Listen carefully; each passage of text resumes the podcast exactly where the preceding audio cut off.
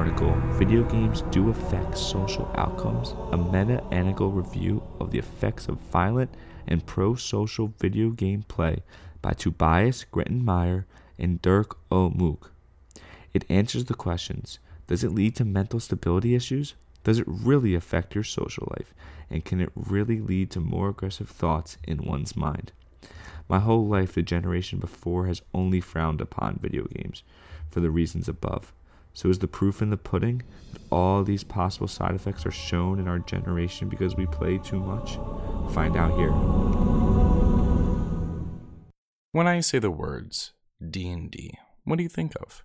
Do you think of a bunch of sweaty nerds in a basement rolling dice and counting? Or do you think of a game of adventure and collaborative storytelling that shows immersion and improv at its finest? For those who might not be familiar, even through forms of media like Stranger Things, D&D is what is known as a tabletop role-playing game. Some people may even be surprised to know that D&D is not the only one of these kinds of games in existence. Other games like Vampire the Masquerade and Paranoia are on the rise in popularity as well. But whether you want to be a fantasy murder hobo or an edgy vampire, role playing games have what you need and some of what you didn't know you needed as well. Some of you might be asking yourselves right now, well, what is the appeal of these games anyway? The answer is simple it's freedom. Freedom to choose what you want to do and be able to be who you want to be. The games that they are now are not what they used to be.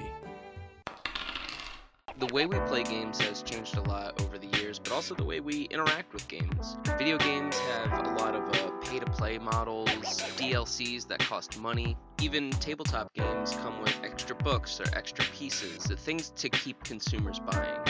Card games aren't different. Card games like Magic the Gathering, they'll print cards that are very, very strong game pieces and they will print fewer copies of them in order for their market price to increase. Another tactic they'll use is they will sell premium versions of cards with maybe a different alternative art, and they will only sell them within a few day gap, making it so the consumer would have to buy that product within that allotted time in order to ever have that product in the future. And I think that this is a predatory sales tactic. And sure, maybe it makes money, but I think it takes away from the game aspect of the game and wanting regular people, even casual players, to play your game.